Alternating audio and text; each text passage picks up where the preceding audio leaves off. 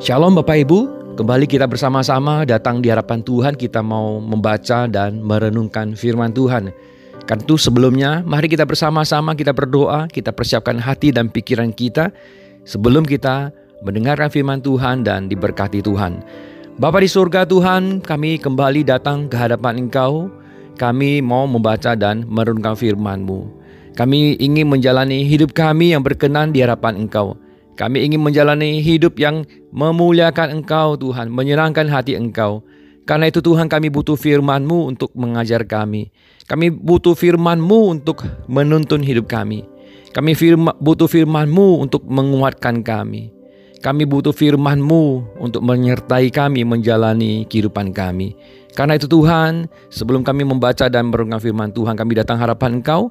Kami menyerahkan diri kami seutuhnya ke dalam tangan Engkau segala pikiran dan hati kami, konsentrasi kami ke dalam tangan Tuhan. Kiranya Tuhan yang menyertai dan menolong kami. Dalam nama Tuhan Yesus kami berdoa. Amin. Renungan Gema hari ini dari firman Tuhan dalam ulangan 6 ayat 1 sampai ayat yang ke-5. Saya akan membaca bagi Bapak Ibu sekalian. Inilah perintah yakni ketetapan dan peraturan yang aku ajarkan kepadamu atas perintah Tuhan Alamu, untuk dilakukan di negeri ke mana kamu pergi untuk mendudukinya, supaya seumur hidupmu engkau dan anak cucumu takut akan Tuhan Alamu, dan berpegang pada segala ketetapan dan perintahnya yang kusampaikan kepadamu, dan supaya lanjut umurmu.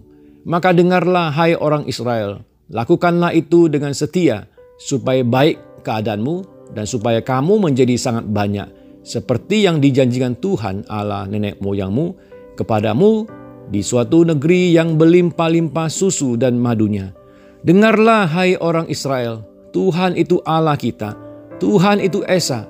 Kasihilah Tuhan Alamu dengan segenap hatimu dan dengan segenap jiwamu dan dengan segenap kekuatanmu. Bapak Ibu, anak-anak adalah titipan Tuhan pada kita. Mereka dititipkan untuk kita bimbing dan arahkan. Sebagai orang tua, kita diberi kepercayaan besar untuk turut mempengaruhi masa depan anak-anak kita melalui bimbingan dan arahan kita. Bagaimana kita membimbing anak-anak kita, bagaimana kita mengasihi mereka, bagaimana kita memberi teladan bagi mereka, bagaimana kita memperlakukan mereka akan turut mempengaruhi akan menjadi seperti apa anak-anak kita nanti. Akan seperti apa karakter mereka nanti. Akan seperti apa kerohanian mereka nanti. Akan seperti apa cara mereka memandang kehidupan mereka nanti. Akan seperti apa cara mereka menghadapi kesulitan hidup mereka nanti.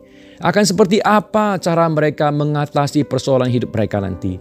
Akan seperti apa mereka mencari pasangan hidup mereka nanti akan seperti apa mereka mencari pekerjaan. Orang tua akan turut memberi sumbangsi atau berperan mempengaruhi banyak aspek kehidupan anak-anaknya. Sudah tentu ada banyak pihak yang lain juga yang turut mempengaruhi kehidupan anak-anak kita. Tetapi figur orang tua akan memberi dampak yang lebih besar, lebih membekas pada diri anak-anak kita. Karena itu jangan kita serahkan 100% pembimbingan anak-anak kita kepada pihak, pihak lain. Misalnya sekolah, lingkungan, pergaulan, media, sosial ataupun atau siapa pun selain orang tua.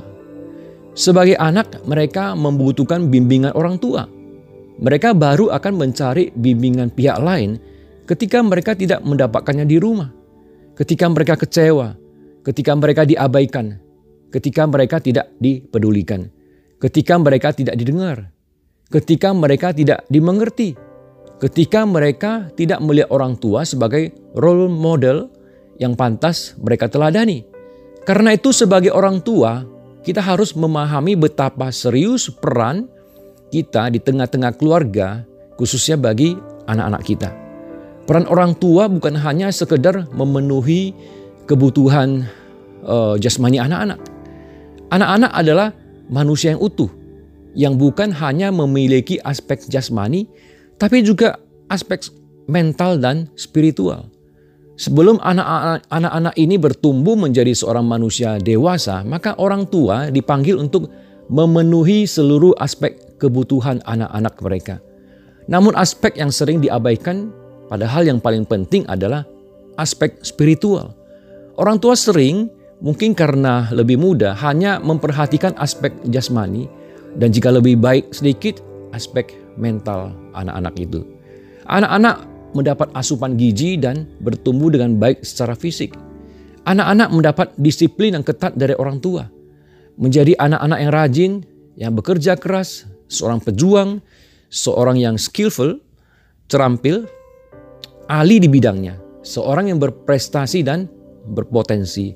Namun, aspek spiritual sering diabaikan atau paling tidak bukan yang paling utama Melalui firman Tuhan yang kita baca hari ini, aspek yang paling penting yang menjadi pendekatan Tuhan di dalam orang tua membimbing anak-anak mereka adalah aspek spiritual. Aspek spiritual tersebut tercermin dalam perkataan Tuhan di ayat 2, yaitu kehidupan yang takut akan Tuhan dan berpegang kepada segala ketetapan dan perintah Tuhan. Serta di ayat 5 dikatakan hidup yang mengasihi Tuhan dengan segenap hati segenap jiwa dan segenap kekuatan. Anak-anak harus dididik menjalani kehidupan yang tidak pernah sekalipun terlepas dari Tuhan. Anak-anak harus dididik memakai kacamata Tuhan atau kacamata firman Tuhan di dalam melihat, memahami, dan merespon apa pun dalam kehidupannya. Anak-anak harus ditanamkan nilai-nilai firman Tuhan di dalam pikiran dan lebih lagi di dalam lubuk hati mereka yang paling dalam. Orang tua harus mau berjeri lelah bukan hanya menafkahi kebutuhan jasmani anak-anaknya. Tapi juga dengan serius, dengan sungguh-sungguh berperan menanamkan aspek spiritual.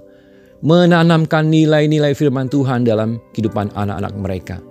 Apa artinya anak-anak kita bertumbuh besar, memiliki postur tubuh yang menawan, pikiran yang cerdas, berprestasi dalam studi, tapi karakter dan spiritualitas mereka begitu buruk.